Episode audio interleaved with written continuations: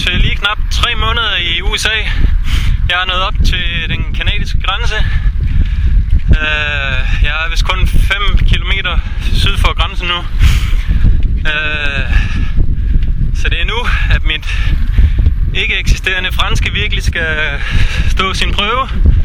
Så jeg får nok uh, sagt, uh, je ne parle pas français, parlez-vous anglais, rigtig mange gange her i de næste, den næste tid.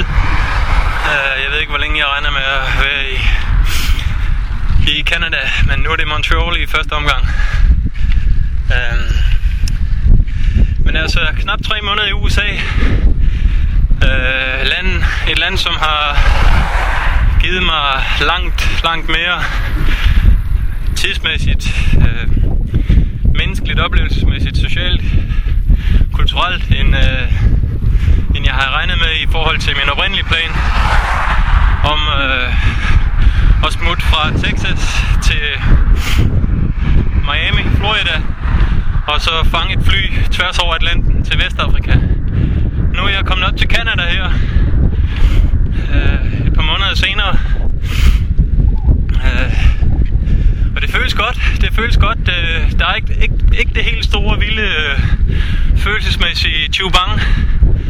Øh, men øh, jeg er glad, jeg er spændt på Canada, som jeg aldrig har været. Og det bliver VT-land nummer, nummer 39. 1. august er det blevet, 2009.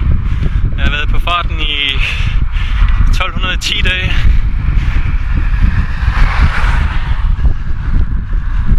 Så skal jeg lige se, hvad kilometerstanden står på. 51.608 øh, farvel for øh, en stor del øh, til den brede amerikanske tunge og hej og goddag til den raffinerede franske, hvis man har sådan en.